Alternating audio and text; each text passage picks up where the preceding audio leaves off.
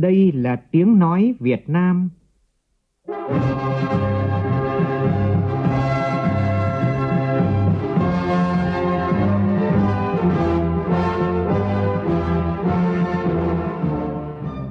là tiếng nói Việt Nam, phát thanh từ Hà Nội, thủ đô nước Cộng hòa xã hội chủ nghĩa Việt Nam.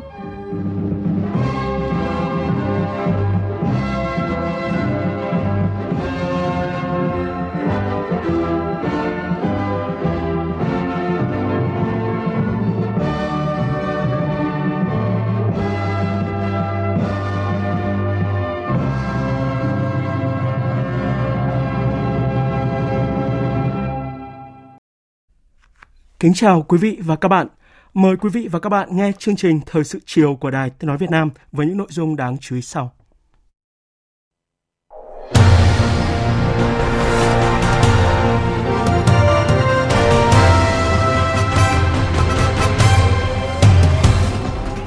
Tọa đàm khoa học nêu bật những giá trị tác phẩm, một số vấn đề lý luận thực tiễn về chủ nghĩa xã hội của Tổng Bí thư Nguyễn Phú Trọng. Bí thư thứ nhất Trung ương Đoàn Thanh niên Cộng sản Hồ Chí Minh Nguyễn Anh Tuấn đối thoại với đoàn viên thanh thiếu nhi trong và ngoài nước với chủ đề Khát vọng cống hiến, lẽ sống thanh niên. Nền kinh tế số thành phố Hồ Chí Minh ước tính đạt hơn 8 tỷ đô la trong năm qua. Năm nay, thành phố đề ra kế hoạch kinh tế số sẽ đóng góp 15% tổng sản phẩm trên địa bàn. Trong phần tin thế giới, Triều Tiên tuyên bố đã thử nghiệm thành công tên lửa đạn đạo liên lục địa mới Dự kiến Hội đồng Bảo Liên Hợp Quốc sẽ triệu tập một phiên họp chính thức để thảo luận về các vụ phóng tên lửa gần đây của Triều Tiên. NATO từ chối đề nghị áp đặt vùng cấm bay của Ukraine cũng như tuyên bố sẽ không gửi quân đến nước này vì lo ngại bị kéo vào một cuộc đối đầu quân sự toàn diện với Nga.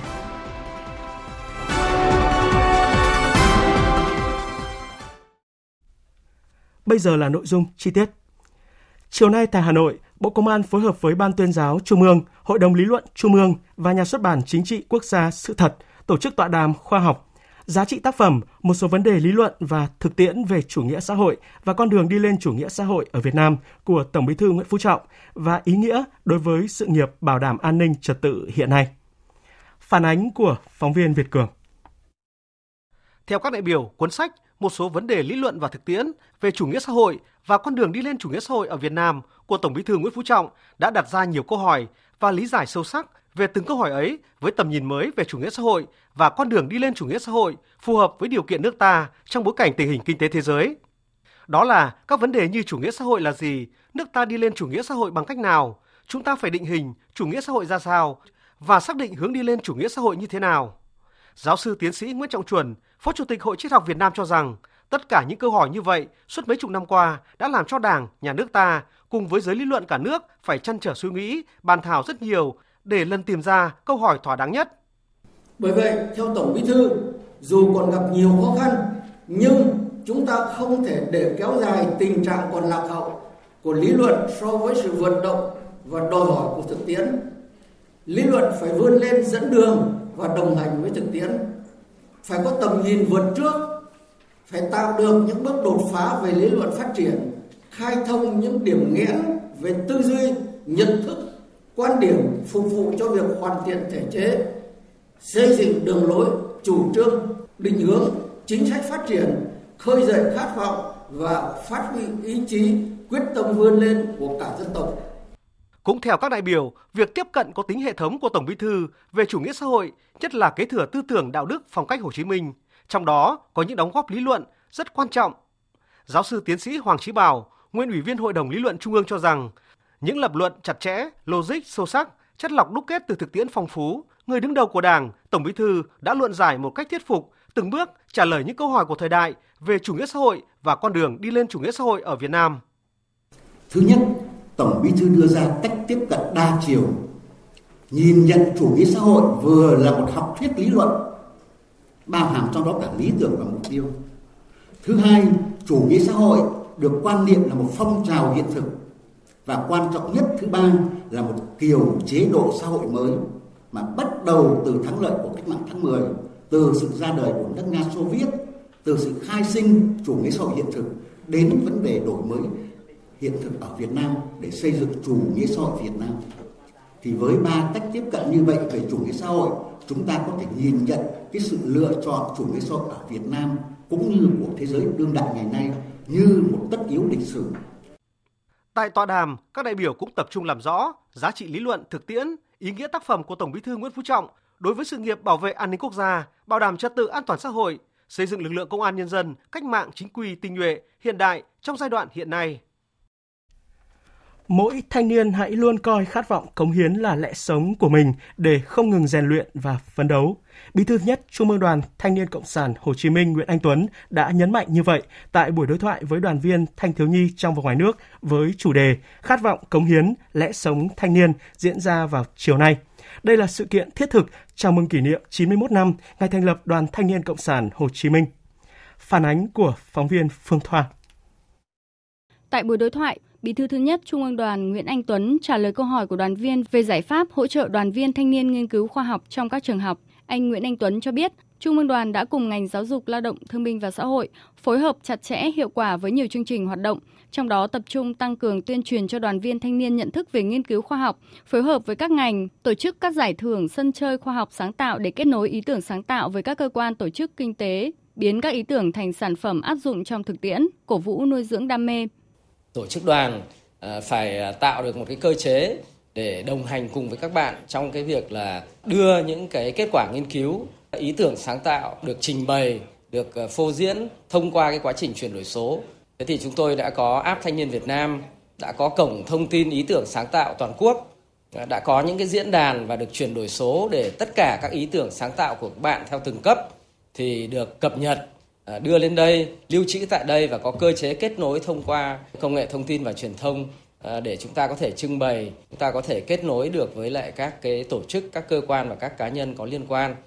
Để hỗ trợ học sinh sinh viên đổi mới sáng tạo và khởi nghiệp, Bí thư thứ nhất Trung ương Đoàn Nguyễn Anh Tuấn cho rằng tổ chức đoàn nâng cao khả năng tiếp cận tri thức của người trẻ qua các phương thức như đọc sách hay đọc trực tuyến, đặt hàng kết nối các ý tưởng, tổ chức các cuộc thi sàng lọc để có những sáng tạo tốt nhất. Tuy nhiên, hoạt động này vẫn chưa được như kỳ vọng. Đối với hoạt động hỗ trợ thanh niên khởi nghiệp, anh Nguyễn Anh Tuấn nhấn mạnh. Trung đoàn cũng đang nợ với các bạn thanh niên cả nước một việc là chưa ra mắt được quỹ hỗ trợ thanh niên khởi nghiệp do những cái vướng mắc nhất định về mặt pháp lý. Nhưng ngược lại thì chúng tôi cũng rất mừng là nhiều tổ chức đoàn, nhiều cơ quan, đơn vị, chính quyền các địa phương thì đã thực hiện cái việc này rất tốt và chúng tôi cũng đang thực hiện cái chiến lược phát triển thanh niên 2130 và đã xây dựng và đang trình với Thủ tướng Chính phủ để phê duyệt cái đề án hỗ trợ thanh niên khởi nghiệp giai đoạn 2022-2030 và trong đấy có nội dung liên quan đến hỗ trợ khởi nghiệp đổi mới sáng tạo.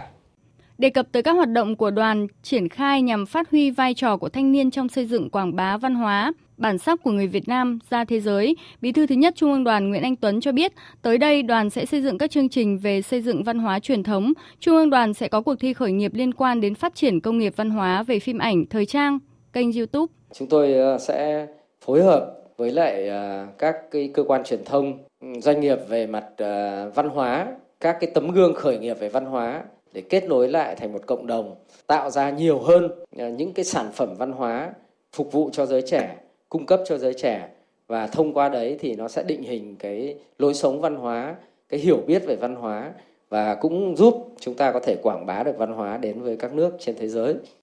Đối với hoạt động kết nối đoàn viên thanh niên Việt Nam đang học tập và làm việc tại nước ngoài, Trung ương đoàn đã tổ chức các diễn đàn tri thức trẻ Việt Nam toàn cầu, kết nối hơn 10.000 trí thức trẻ ngoài nước, qua đó chuyển giao được gần 28 đề tài, đề án, ý tưởng cho các cơ quan hữu quan trong nước, kể cả các bộ ngành, doanh nghiệp, tập đoàn kinh tế lớn. Tại buổi đối thoại, Bí thư thứ nhất Trung ương Đoàn Nguyễn Anh Tuấn cũng thông tin về chính sách hỗ trợ thanh niên nông thôn tiếp cận 4.0 trong lập nghiệp khởi nghiệp để tăng giá trị nông sản Việt Nam, hoạt động tạo môi trường để thế hệ thanh niên Gen Z hòa vào dòng chảy chung, chuyển đổi số để xây dựng xã hội tình nguyện, việc thành lập câu lạc bộ thanh niên gìn giữ phát huy văn hóa truyền thống.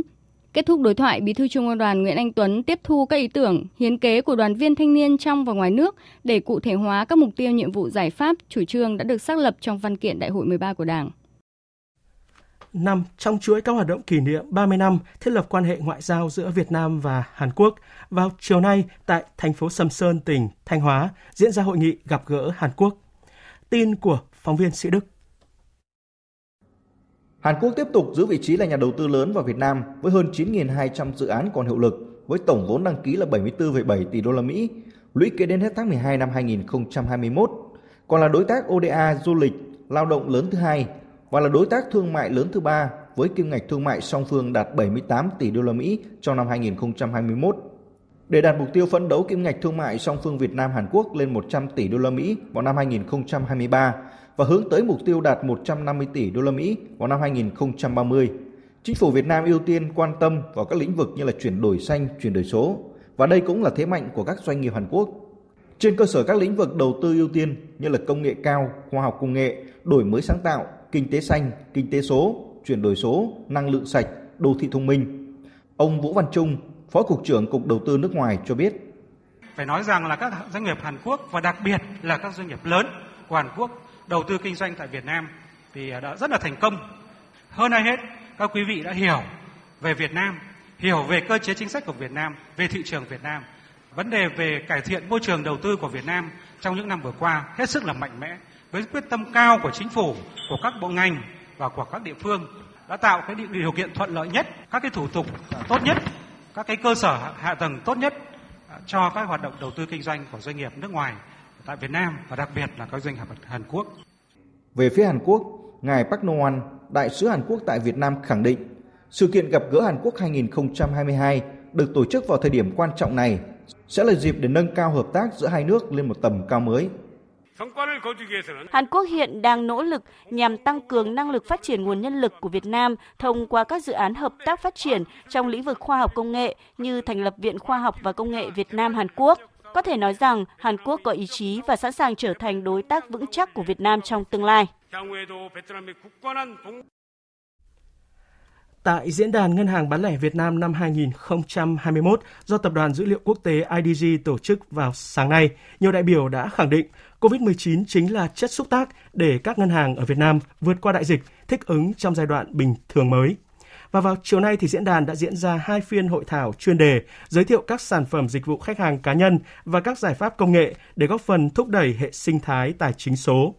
Làm thế nào để các giải pháp công nghệ có thể giúp ngân hàng nâng cao khả năng thích ứng, sáng tạo, phát triển, tăng tốc chuyển đổi số để góp phần phát triển hệ sinh thái ngân hàng mở?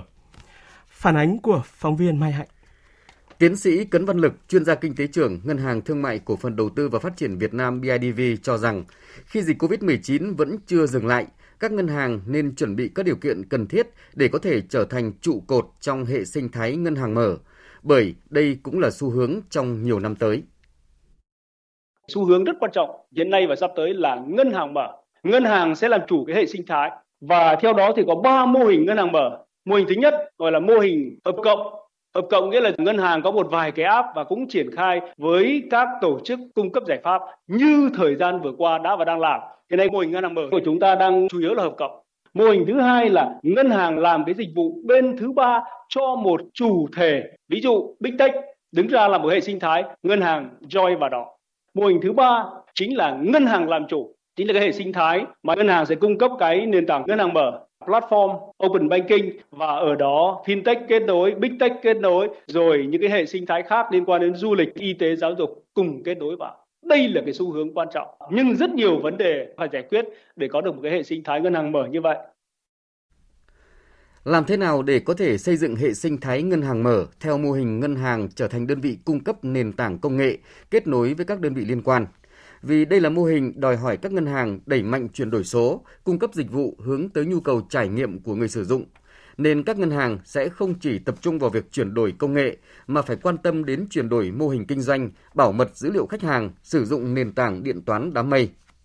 Ông Nguyễn Văn Nam, trưởng bộ phận cung cấp dịch vụ điện toán đám mây, công ty VNG Cloud thuộc tập đoàn công nghệ VNG cho biết.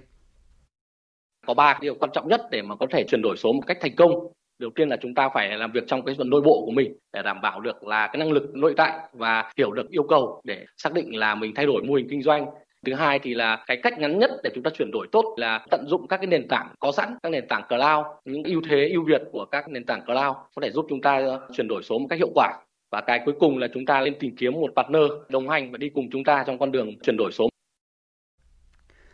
để tạo nên hệ sinh thái ngân hàng mở, các ngân hàng khi chuyển đổi số cần tập trung vào một số nội dung như phân tích của ông Phạm Quang Minh, Tổng Giám đốc Mambu Việt Nam.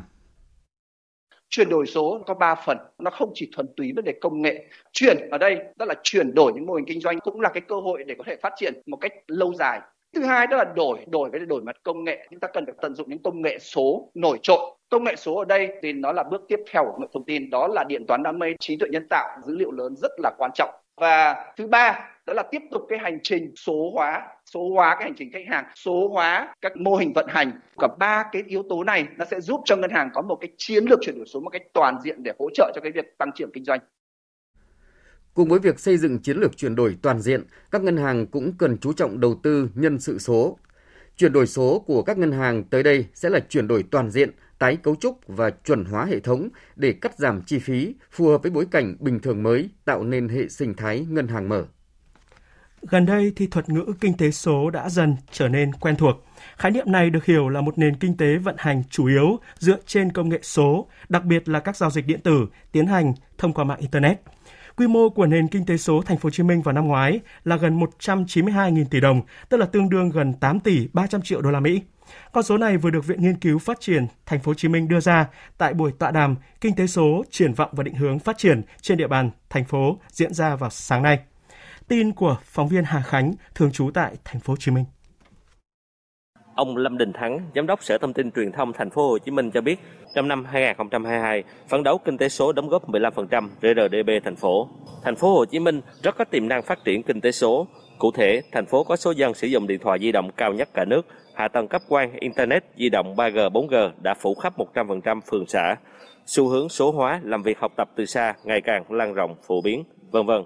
Đặc biệt, năm 2021, do tác động của đại dịch Covid-19, nhiều ngành bị ảnh hưởng nhưng ngành khoa học công nghệ và thông tin truyền thông có tốc độ tăng trưởng cao, lần lượt là 3,8% và 6,08% so với cùng kỳ. Lần đầu tiên, ở góc độ nghiên cứu khoa học, thành phố Hồ Chí Minh đã xác định được chỉ số đóng góp của kinh tế số vào GDP của thành phố. Đây sẽ là cơ sở quan trọng để thành phố định hình chính sách thúc đẩy phát triển kinh tế số và các doanh nghiệp công nghệ. Hiện vẫn còn nhiều vấn đề cần phải thống nhất từ khái niệm, phương pháp đánh giá, chính sách phát triển v.v. nên rất cần các ý kiến đóng góp của các chuyên gia, doanh nghiệp. Tọa đàm ngày hôm nay sẽ là một cái cột mốc trong cái quá trình mà phát triển kinh tế số của thành phố trong thời gian vừa qua. Tuy nhiên cũng sẽ là một cái khởi đầu cho nhiều hoạt động tiếp theo của thành phố để đầu tư và phát triển kinh tế số một cách rất là quyết liệt để với mục đích là xác định được những cái giải pháp thúc đẩy phát triển kinh tế số một cách thực chất, nhanh, bền vững, đạt và vượt được những mục tiêu mà thành phố đề ra.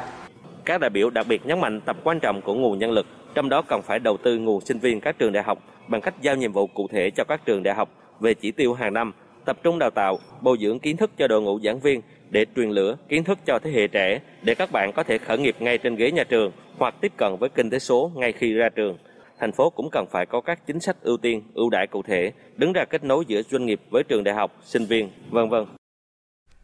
Vào chiều nay, tại hội nghị giao ban giữa Thường trực Hội đồng Nhân dân thành phố Hải Phòng và Thường trực Hội đồng Nhân dân các quận huyện lần thứ nhất, nhiệm kỳ từ năm 2021 đến năm 2026, các đại biểu đã bàn nhiều giải pháp nâng cao chất lượng hiệu quả hoạt động của Hội đồng Nhân dân các cấp. Phóng viên Thanh Nga, thường trú khu vực Đông Bắc, đưa tin. Thời gian qua, chất lượng hoạt động của Hội đồng Nhân dân các cấp thành phố Hải Phòng ngày càng được nâng cao, có nhiều đổi mới, Hội đồng Nhân dân ngày càng khẳng định vai trò, vị thế bằng những đóng góp quan trọng trong hệ thống chính trị của địa phương. Các nghị quyết của Hội đồng Nhân dân đã kịp thời cụ thể hóa đường lối chủ trương của Đảng, chính sách pháp luật của nhà nước trên tất cả các lĩnh vực. Nghị quyết Hội đồng Nhân dân sau khi được ban hành đã tạo cơ sở để Ủy ban Nhân dân chỉ đạo điều hành. Nhiều nghị quyết có tính chất đột phá, tạo đòn bẩy để phát triển kinh tế xã hội. Công tác giám sát của Hội đồng Nhân dân thường xuyên được đổi mới, linh hoạt. Nội dung giám sát đã cơ bản bám sát yêu cầu thực tiễn, củng cố và tạo niềm tin của nhân dân đối với hoạt động của các cơ quan quyền lực của nhà nước tại địa phương.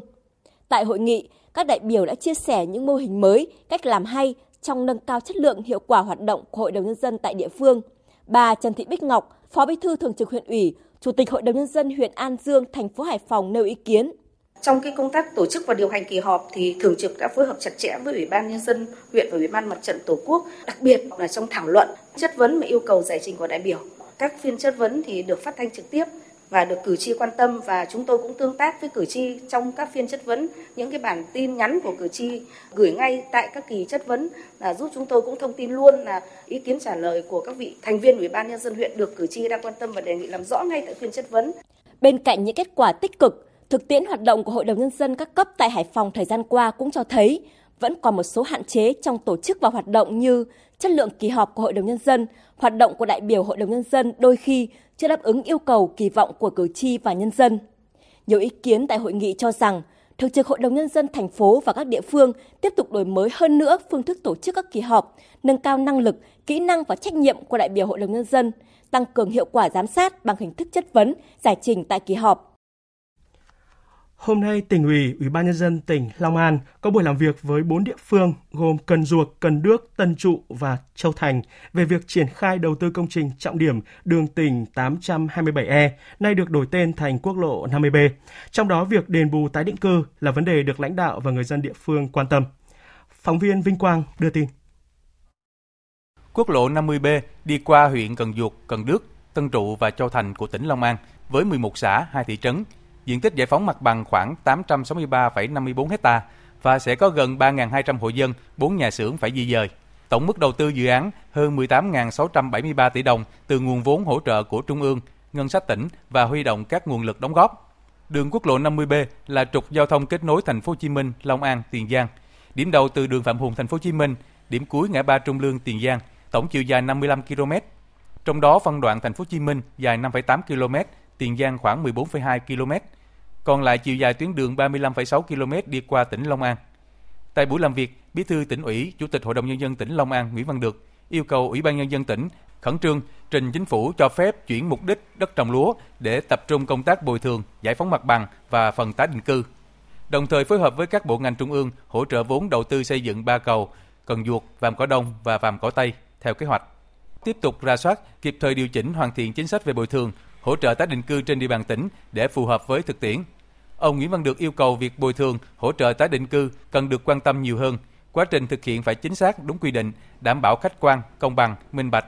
hài hòa lợi ích giữa nhà nước và nhân dân. Đặc biệt là người dân khi được tái định cư phải được hưởng lợi từ dự án và phải đảm bảo nguyên tắc nơi ở mới phải tốt hơn nơi ở cũ. Phục vụ cho công tác giải phóng mặt bằng và tuyên truyền cho dân để đồng thuận này. Và tôi đề nghị là cấp huyện đồng chí bí thư là đồng chí chủ tịch phải trực tiếp chỉ đạo là có phân công phân nhiệm. Cử một cái tổ chuyên về về về cái này. Và do đồng chí tại lắm là phải phó chủ tịch phụ trách kinh tế chịu để phụ trách cái cái công tác này. Còn bí thư chủ tịch phải điều hành cụ thể. Để mà làm sao mà công tác giải phóng mặt bằng này dân phải đồng thuận để đầu tư sớm. Bắt đầu từ ngày 1 tháng 4 tới, thành phố Hồ Chí Minh sẽ chính thức triển khai thu phí sử dụng công trình kết cấu hạ tầng, công trình dịch vụ tiện ích công cộng trong khu vực cửa khẩu cảng biển trên địa bàn. Phóng viên Tỷ Huỳnh thường trú tại thành phố Hồ Chí Minh đưa tin. Đối tượng áp dụng thu phí bao gồm các tổ chức cá nhân kinh doanh hàng hóa tạm nhập tái xuất, hàng chuyển khẩu, hàng gửi kho ngoại quan, hàng quá cảnh, hàng xuất nhập khẩu sử dụng công trình kết cấu hạ tầng khu vực cửa khẩu cảng biển thành phố Hồ Chí Minh, kể cả mở tờ khai hải quan tại thành phố Hồ Chí Minh và ngoài thành phố Hồ Chí Minh. Thành phố sẽ miễn thu đối với hàng hóa nhập khẩu phục vụ trực tiếp cho an ninh quốc phòng, hàng hóa xuất khẩu nhập khẩu để phục vụ đảm bảo an sinh xã hội, khắc phục hậu quả thiên tai, thảm họa dịch bệnh. Việc nộp phí không sử dụng tiền mặt nhằm mục tiêu hướng đến sự minh bạch. Các tổ chức cá nhân nộp phí thông qua hệ thống 24 trên 7 của ba ngân hàng thương mại là BIDV, Vietinbank và Vietcombank. Ông Nguyễn Ngọc Tuấn, giám đốc cảng vụ đường thủy nội địa thành phố Hồ Chí Minh cho biết, trước khi chính thức thu phí, đơn vị đã vận hành thu phí thử nghiệm từ ngày 16 tháng 2 đến ngày 15 tháng 3 với trên 2.000 doanh nghiệp thao tác trên hệ thống, đảm bảo vận hành thông suốt, hoạt động thu phí không làm ảnh hưởng đến thời gian thông quan hàng hóa của doanh nghiệp. Hiện nay hệ thống thu phí là không hề có một cái chốt chặn hay là một cái cửa ngõ nào ở ngoài tất cả cảng. Hiện nay các cảng vẫn vẫn hoạt động bình thường, hàng hóa vẫn lưu thông bình thường. Đối với tình huống mà khách hàng đã hoặc hệ thống đã thông báo nộp phí thì khách hàng đưa hàng ra khỏi cảng. Trong trường hợp có trục trặc à, với các cái dữ liệu tại ngân hàng thì cũng xác báo và cảng cũng có thể là cho khách hàng đưa hàng ra khỏi cảng rồi sau đó chúng ta sẽ có phương pháp đối soát thông báo lại thông tin cho khách hàng Ông Bùi Hòa An, Phó Giám đốc Sở Giao thông Vận tải thành phố Hồ Chí Minh cho biết, phí sử dụng hạ tầng cảng biển thu theo luật phí lệ phí, nguồn thu này sẽ bổ sung cho ngân sách thành phố để tập trung xây dựng 14 công trình giao thông trọng điểm kết nối cảng biển trong giai đoạn 2021-2025. Nếu chúng ta thu đúng kế hoạch từ 1 tháng 7 năm 2021 cho đến cuối năm 2025 thì dự kiến chúng ta thu được 16.000 tỷ trên tổng số, cái con số cần của các dự án là 93.000 tỷ. Như vậy nó chiếm khoảng 17% nhưng với tình hình phân bổ vốn ờ, khá khó khăn trong thời gian ờ, sắp tới, thì nếu ờ, chúng ta thu tốt cái khoản thu này sẽ là một cái rất nhanh để chúng ta đầu tư cái hoàn chỉnh một số cái công trình trọng điểm và Trả lời câu hỏi khi thành phố Hồ Chí Minh chính thức thu phí, liệu doanh nghiệp có di chuyển nguồn hàng đến các cảng ở các địa phương lân cận làm thành phố mất nguồn thu? Ông An cho rằng doanh nghiệp có quyền lựa chọn lợi ích kinh tế hoặc cách làm tốt nhất cho doanh nghiệp của mình. Thực tiễn doanh nghiệp có di chuyển nguồn hàng hay không thì sau một thời gian triển khai thu phí sẽ rõ nằm trong khuôn khổ các hoạt động chào mừng năm du lịch quốc gia 2022 với chủ đề Quảng Nam điểm đến du lịch xanh. Vào sáng nay tại quảng trường Sông Hoài, thành phố Hội An đã diễn ra lễ khai mạc Ngày hội khinh khí cầu thu hút đông đảo du khách. Tin của phóng viên Long Phi tại miền Trung. Lần đầu tiên trên bầu trời đô thị cổ Hội An, 17 quả khinh khí cầu đủ màu sắc, kích thước, trong đó có 12 khinh khí cầu mini, 3 quả khinh khí cầu cấp 7 và hai quả khinh khí cầu hơi được bố trí bay treo cố định bên dòng sông Hoài lộng gió. Du khách đến Hội An có cơ hội trải nghiệm bay cùng khinh khí cầu, ngắm nhìn phố cổ từ trên cao. Đặc biệt lúc 19 giờ đến 20 giờ ngày 25 tháng 3 sẽ diễn ra chương trình đêm hoa đăng. Tại đây sẽ tiến hành thổi lửa vào các lồng khí cầu. Các khinh khí cầu tỏa sáng giống như những chiếc đèn lồng khổng lồ trên nền nhạc sôi động. Ông Trần Văn Tân, Phó Chủ tịch Ủy ban Nhân dân tỉnh Quảng Nam cho biết Ngày hội khinh khí cầu tổ chức tại quảng trường sông Hoài cùng hoạt động lắc thúng chai trên sông là điểm nhấn thu hút sự quan tâm của đông đảo du khách đến tham quan, trải nghiệm, tạo không khí sôi nổi hưởng ứng lễ khai mạc năm du lịch quốc gia Quảng Nam 2022.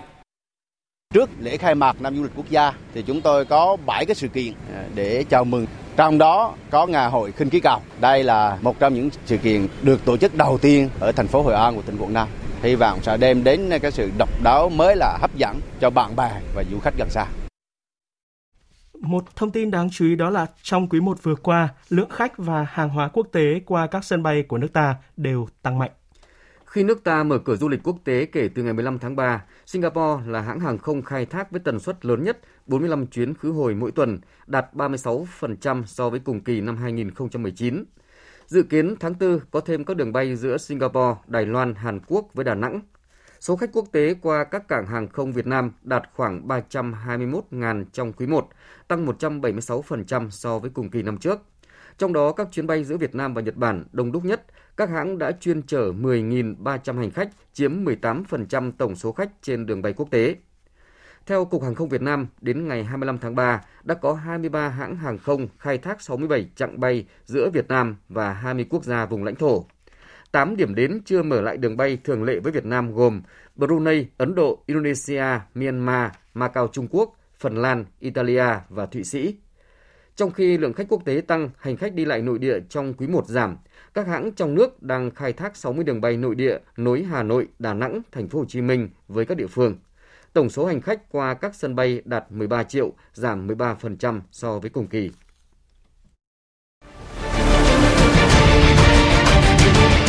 Thích ứng để bình thường mới. Thích ứng để bình thường mới.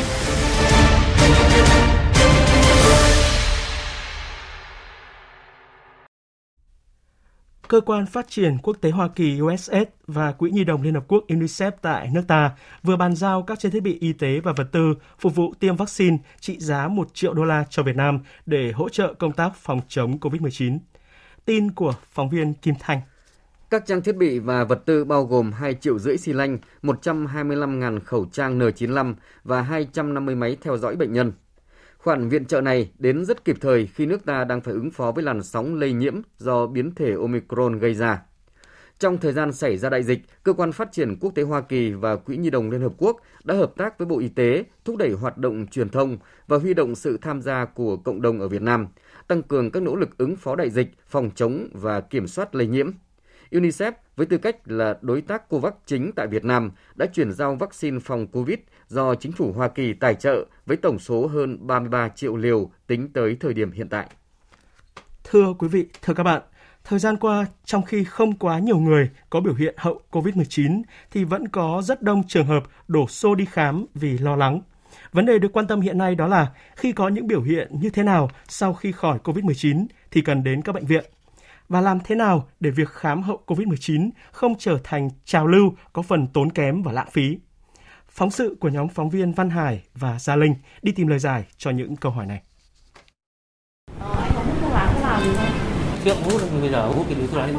Trung tâm hô hấp Bệnh viện Bạch Mai Hà Nội những ngày qua tiếp nhận nhiều trường hợp đến khám hậu Covid. Bên cạnh những người có triệu chứng dai dẳng như mất ngủ, đau đầu, viêm khớp, đau cơ, mệt mỏi, khó thở tức ngực, thì cũng có nhiều người lo lắng thái quá, cứ đi khám cho yên tâm. Thông tin mà mọi người đưa lên về cái hậu Covid ý, thì nhiều người nghe nhiều thì sẽ thấy hoang mang ấy. Nếu mà viêm cái đường hô hấp trên thôi, từ mũi họng tí thôi không vấn đề gì, thì nó sẽ khỏi. Nhưng mà đã có đờm xanh tức là nó đã xuống phổi rồi. Thế thì di chứng ấy thì mình chắc chắn là phải đi hậu Covid. Tức là mình đã tìm hiểu qua mạng rồi. Bản thân mình trong quá trình mắc Covid cũng không gặp tình trạng gì quá nghiêm trọng cả. Sau đó thì mình hồi phục và đi làm trong một tuần. Tuy nhiên thời gian gần đây thì mình đọc được rất là nhiều thông tin về những di chứng hậu Covid-19 nên là cảm thấy rất là lo lắng cho sức khỏe của bản thân ấy. Còn tại bệnh viện Thanh Nhàn, mỗi ngày tiếp nhận khoảng 100 người đến kiểm tra di chứng COVID-19, nhưng trong đó không ít người không có tổn thương gì. Tại thành phố Hồ Chí Minh, phòng khám hậu Covid bệnh viện Đại học Y Dược trong hơn một tháng tiếp đón tới 4.000 bệnh nhân. Bệnh viện Nhân dân Gia Định và Bệnh viện Phục hồi chức năng đón hơn 1.000 bệnh nhân đến khám trong tháng 1 và tháng 2. Theo một số chuyên gia y tế, hậu COVID-19 có thể xảy ra với bất kỳ người nào từng nhiễm SARS-CoV-2, ngay cả khi bị bệnh nhẹ. Hội chứng này xảy ra trong vòng 3 tháng và có triệu chứng kéo dài ít nhất 2 tháng, không thể giải thích bằng chẩn đoán thay thế.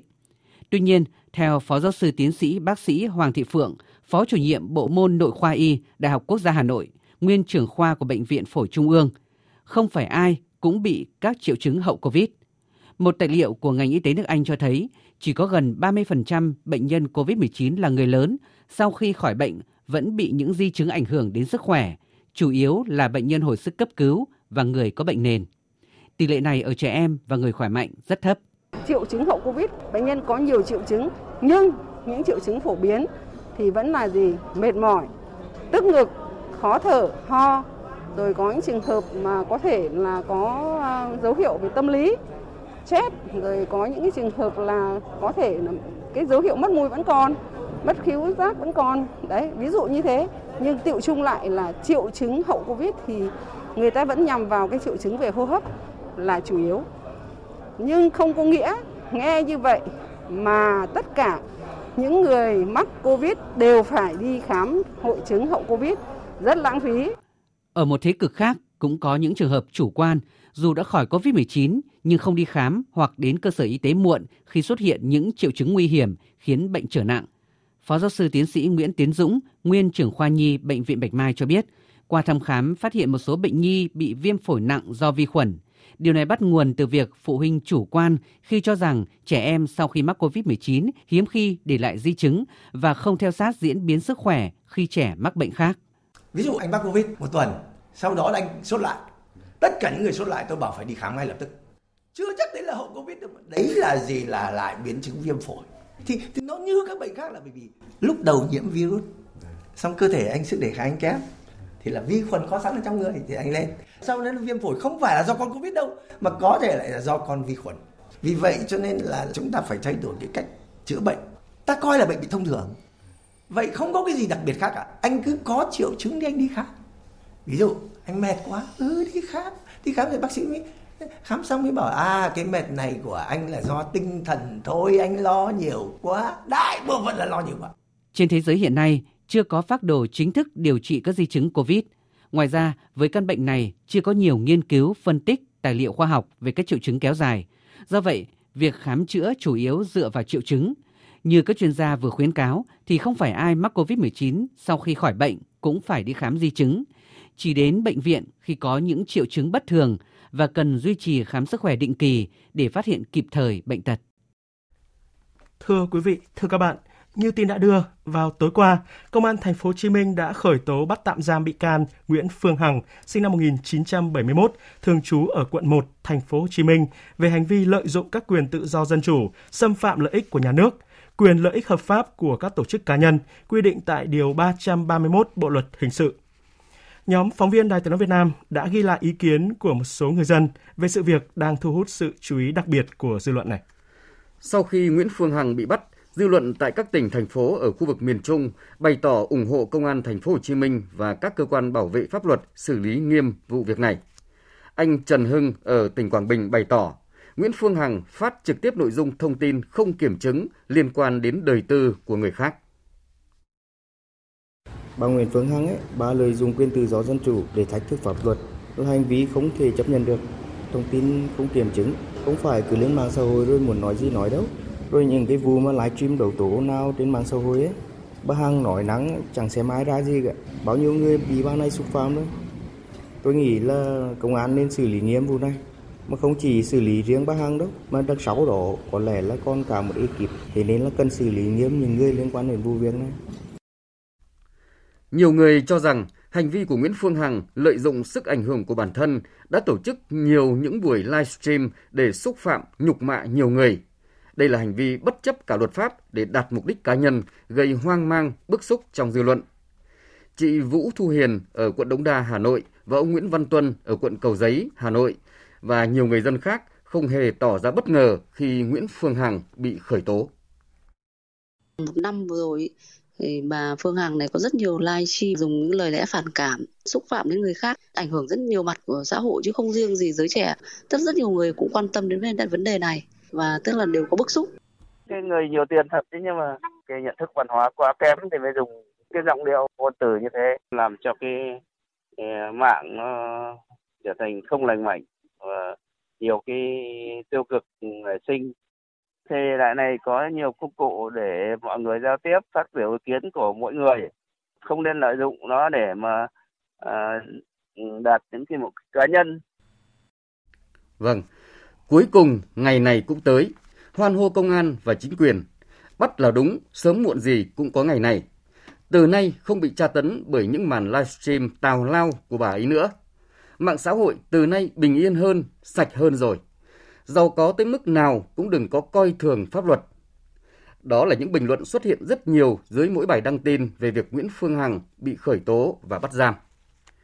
Anh Nguyễn Minh Hiếu, ngụ ở quận 1, thành phố Hồ Chí Minh cho rằng Nguyễn Phương Hằng dù từng được cơ quan công an mời làm việc nhưng sau đó vẫn tiếp tục sai phạm.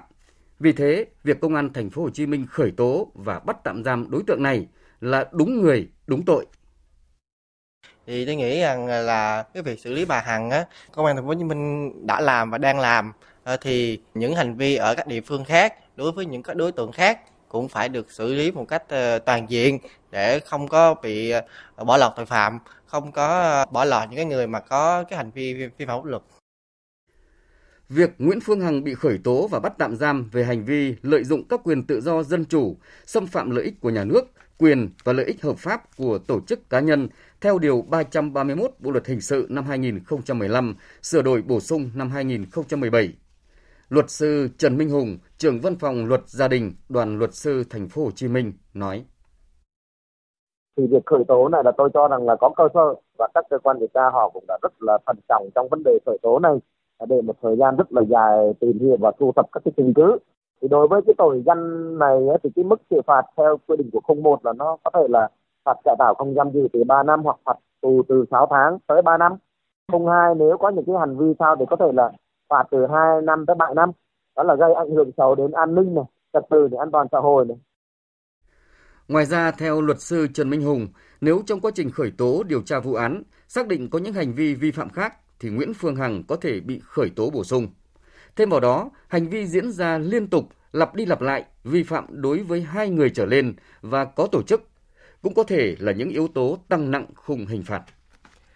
Tiếp tục thông tin về những sai phạm tiêu cực trong việc tổ chức các chuyến bay giải cứu. Tổng giám đốc công ty trách nhiệm hữu hạn thương mại du lịch và dịch vụ hàng không An Bình Hoàng Diệu Mơ vừa bị bắt với cáo buộc đưa hối lộ.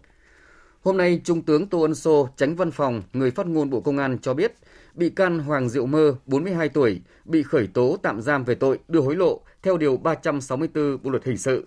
Đây là diễn biến mới khi cơ quan an ninh điều tra Bộ Công an mở rộng điều tra vụ án đưa hối lộ, nhận hối lộ xảy ra ở Cục lãnh sự Bộ Ngoại giao và các tỉnh thành phố liên quan.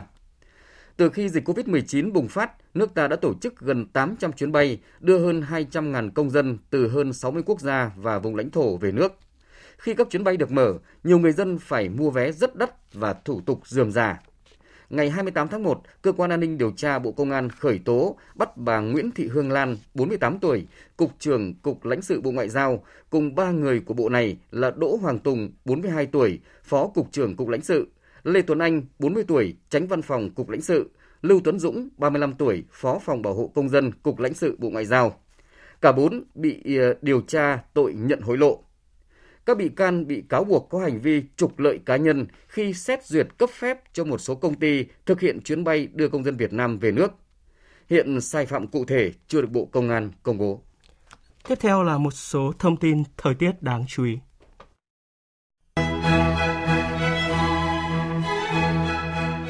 Thưa quý vị và các bạn, theo Trung tâm Dự báo Khí tượng Thủy văn Trung ương, khoảng đêm mai, không khí lạnh sẽ ảnh hưởng đến khu vực Đông Bắc của Bắc Bộ. Từ gần sáng và ngày 27 tháng 3 sẽ ảnh hưởng đến các nơi khác ở phía Đông Bắc Bộ, sau đó ảnh hưởng đến phía Tây Bắc Bộ, Bắc Trung Bộ và một số nơi ở Trung Trung Bộ.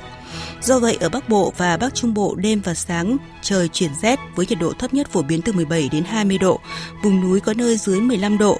Khu vực Hà Nội từ đêm mai đến ngày 27 tháng 3 có mưa rào và rông, đêm và sáng trời trở rét với nhiệt độ thấp nhất phổ biến từ 18 đến 20 độ.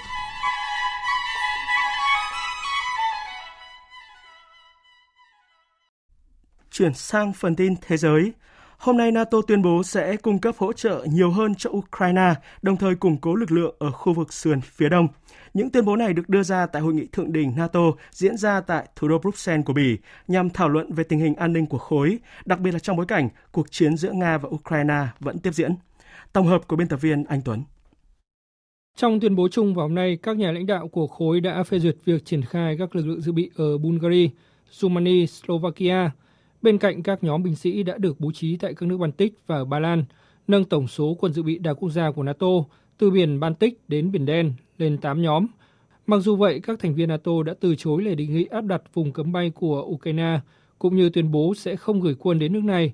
vì lo ngại sẽ bị kéo vào một cuộc đối đầu quân sự toàn diện với Nga. Tổng thư ký NATO Stoltenberg nói.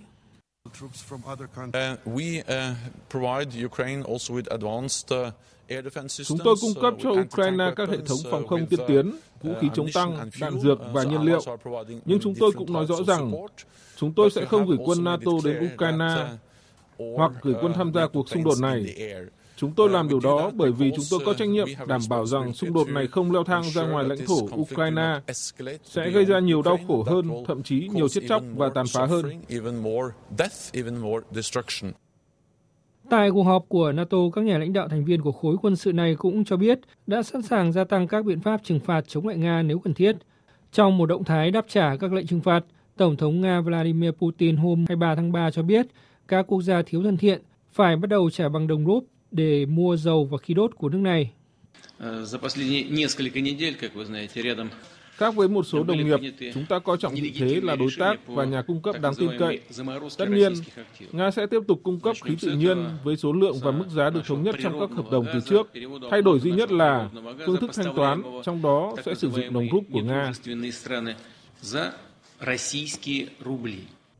Danh sách thiếu thân thiện gồm các quốc gia đã áp đặt lệnh cấm vận với Nga, trong đó có Mỹ, các nước thành viên EU, Anh, Ukraine.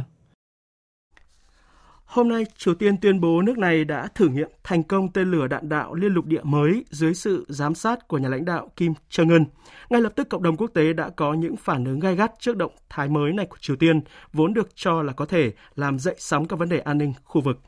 Tổng hợp của biên tập viên Phương Anh. Hãng thông tấn Trung ương Triều Tiên KCNA sáng nay chính thức xác nhận các lực lượng chiến đấu của Cộng hòa Dân chủ Nhân dân Triều Tiên đã thực hiện vụ phóng thử tên lửa đạn đạo mới Hoa Sơn 17 trong ngày 24 tháng 3. Nhà lãnh đạo Kim Jong-un đã trực tiếp thị sát và chỉ đạo vụ phóng tên lửa, được đánh giá là lớn nhất từ trước đến nay của nước này. Triều Tiên đã không thử hạt nhân và tên lửa đạn đạo liên lục địa từ năm 2017, vì vậy phản ứng trước việc nước này công khai thử nghiệm thành công tên lửa đạn đạo liên lục địa mới, Tổng thống sắp mãn nhiệm của Hàn Quốc Moon Jae-in lập tức lên án Triều Tiên vi phạm lệnh cấm phóng tên lửa đạn đạo liên lục địa mà Chủ tịch Kim Jong-un từng cam kết với cộng đồng quốc tế. Người phát ngôn của Tổng thư ký Liên Hợp Quốc Stephen Dujarric cũng cho rằng đây là một vi phạm khác đối với lệnh cấm đã được chính Cộng hòa Dân chủ Nhân dân Triều Tiên công bố năm 2018 và nó cũng rõ ràng vi phạm các nghị quyết của Hội đồng Bảo an.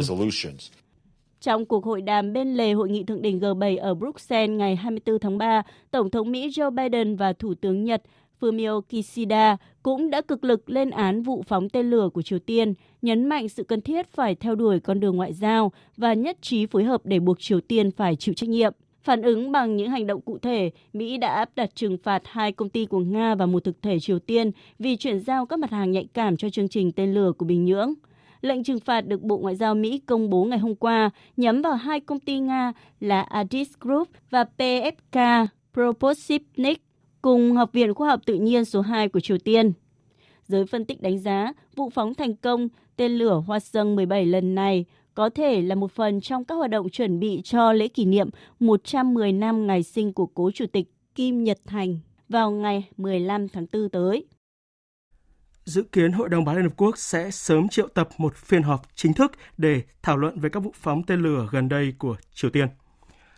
Chuyển sang các tin thế giới đáng chú ý khác, Chính phủ Australia vừa lên tiếng bày tỏ lo lắng về khả năng Trung Quốc đang tìm cách thiết lập căn cứ quân sự tại quần đảo Solomon ở Nam Thái Bình Dương. Phóng viên Việt Nga thường trú tại Australia đưa tin. Truyền thông Australia hôm nay đưa tin cho biết, chính quyền quần đảo Solomon nằm trên khu vực Nam Thái Bình Dương hôm thứ Sáu tuần trước đã ký một biên bản ghi nhớ về hợp tác an ninh với Trung Quốc.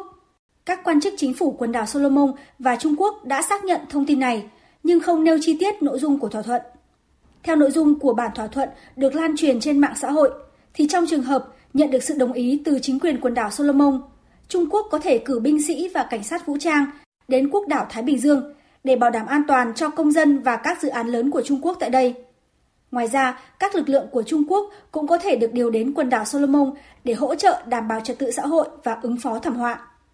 Phản ứng trước thông tin chấn động này, trong một cuộc họp báo vào hôm nay, Bộ trưởng Quốc phòng Australia Peter Dutton bày tỏ lo ngại về bất kỳ căn cứ quân sự nào được thành lập và cho biết sẽ thảo luận điều này với chính quyền quần đảo Solomon. Tôi nghĩ điều này không nhất quán với giá trị mà chúng tôi chia sẻ với quần đảo Solomon và các quốc gia láng giềng trong khu vực. Chúng tôi tiếp tục bằng nhiều cách hỗ trợ các nước trong khu vực. Chúng tôi sẽ tiếp tục làm điều đó, nhưng chúng tôi cũng muốn hòa bình và ổn định trong khu vực. Chúng tôi không muốn Trung Quốc tiếp tục triển khai các nỗ lực trong khu vực. Truyền thông Trung Quốc sáng nay đưa tin, lực lượng tìm kiếm của nước này đã tìm thấy chiếc hộp đen thứ hai của máy bay gặp nạn tại Quảng Tây cách đây 4 ngày. Tuy vậy, cơ quan chỉ huy cuộc tìm kiếm đã phủ nhận thông tin này. Chiếc máy bay Boeing của hãng hàng không Phương Đông chở 132 người, dự kiến bay từ thành phố Côn Minh tới Quảng Châu, nhưng sau đó đã bị rơi và bốc cháy dữ dội vào chiều ngày 21 tháng 3 tại một ngôi làng miền núi ở huyện Đằng, thành phố Ngô Châu của tỉnh Quảng Tây. Vụ tai nạn máy bay thảm khốc này đã buộc giới chức Trung Quốc phải ra thông báo yêu cầu các địa phương ra soát ngay các nguy cơ an toàn tiềm ẩn trong ngành hàng không dân dụng và cả những ngành truyền thống có rủi ro cao như là khai khoáng, hóa chất, xây dựng, giao thông vận tải. Thưa quý vị, thưa các bạn, cậu bé thần đồng âm nhạc người Hy Lạp Stelios Kedasidis vừa sáng tác một bản nhạc mang thông điệp kêu gọi chấm dứt chiến tranh và đem lại hòa bình cho thế giới. Tổng hợp của biên tập viên Đinh Tuấn. Bản nhạc piano có tựa đề Please Stop This War, có nghĩa là xin hãy dừng cuộc chiến này, được thần đồng âm nhạc người Hy Lạp Stelios Kerasidis soạn cùng với sự hướng dẫn, sẻ chia từ cha mình về cuộc xung đột tại Ukraine hiện nay. Với mong muốn thông qua âm nhạc để kết nối mọi người, kêu gọi chấm dứt chiến tranh, Stelios nhấn mạnh trẻ em có quyền được hưởng sự hòa bình. Cháu không thể chịu đựng được nữa khi chứng kiến quá nhiều nỗi đau. Vũ khí của cháu là cây đàn piano và những nốt nhạc. Với tác phẩm này, cháu muốn gửi thông điệp âm nhạc về hòa bình cho toàn thế giới. Xin hãy dừng cuộc chiến này. Trước đó năm 2020, thần đồng Stelios cũng đã từng sáng tác bản nhạc điệu Vance cách ly dành cho những người đang ở nhà để ngăn ngừa sự lây lan của dịch COVID-19.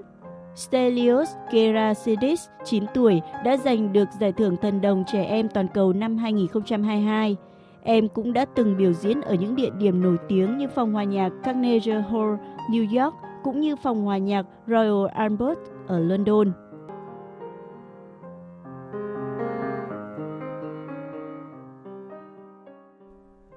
Tiếp theo là trang tin thể thao.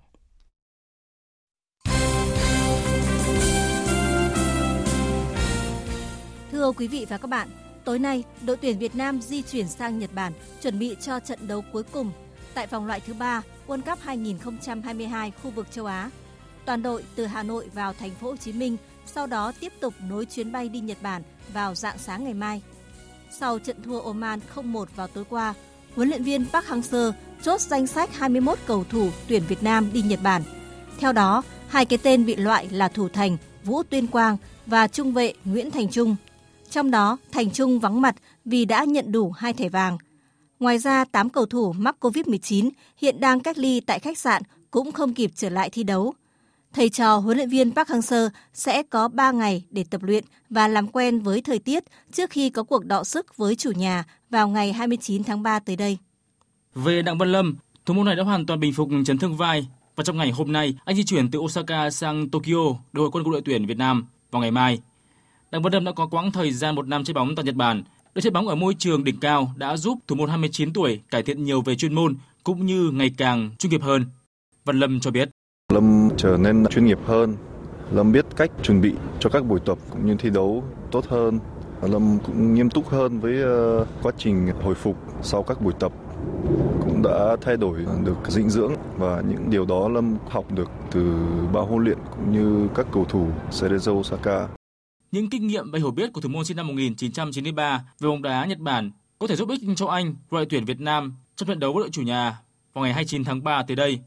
Vấn đề lúc này là Văn Lâm cần lấy lại phong độ và cảm giác thi đấu. Văn Lâm chia sẻ.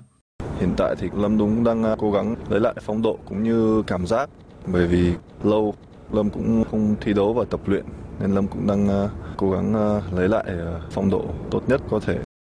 Ở hai kỳ SEA Games 29 và 30, bóng bàn Việt Nam giành hai huy chương vàng lịch sử ở các nội dung đồng đội nam và đôi nam. Tại SEA Games 31, đội tuyển bóng bàn Việt Nam đặt mục tiêu giành hai huy chương vàng và nhiệm vụ tìm kiếm huy chương vàng dồn cả vào các nội dung của nam. Huấn luyện viên Lê Huy chia sẻ. Để lấy được huy chương vàng ở SEA Games thì chúng tôi cũng đặt mục tiêu cao về phía đồng đội nam, đôi nam và đơn nam. Đấy là ba cái mũi nhọn của chúng ta để có thể hoàn thành nhiệm vụ hai huy chương vàng. Để hoàn thành mục tiêu hai huy chương vàng tại SEA Games 31 là nhiệm vụ không hề đơn giản với bóng bàn Việt Nam khi đội đang đối diện với nhiều khó khăn do không có điều kiện thi đấu thực tiễn, thiếu thông tin về đối thủ. Tay vợt Nguyễn Anh Tú chia sẻ. Đều chỉ tập luyện với nhau và không được cọ sát thi đấu với cả các vận động viên nước ngoài. Thì mình cũng không thể nào mà cảm nhận được đường bóng của họ như thế nào, tốc độ, độ xoáy của người ta ra sao. Khác với những kỳ SEA Games trước thì tại SEA Games 31, ban tổ chức không thành lập làng vận động viên. Thay vào đó, ban tổ chức chọn các khách sạn ở Hà Nội và các địa phương khác làm nơi lưu trú, sinh hoạt và tập luyện cho các đoàn tham dự giải. Bà Lê Thị Hoàng Yến, Phó Tổng cục trưởng Tổng cục Thể dục Thể thao cho biết. Chỗ ở thì không có gì khó khăn cả vì chúng ta có rất là nhiều khách sạn. Hà Nội cũng như các địa phương. Phải nói chúng tôi đang chọn những khách sạn tốt nhất thôi. Chứ còn chúng ta có rất nhiều sự lựa chọn và rất nhiều khách sạn sẵn sàng là đáp ứng cái yêu cầu của ban tổ chức. Cùng với việc bố trí nơi lưu trú cho các đoàn, ban tổ chức cũng đã có kế hoạch để phòng chống dịch một cách hiệu quả nhất. Quan đến việc mà khi mà dịch bệnh diễn ra thì chúng tôi cũng có cả danh sách các bệnh viện ở các địa phương cũng như là Hà Nội để mà phải thực hiện cái việc là cách ly cũng như là điều trị. Cho nên là hoàn toàn là đáp ứng được.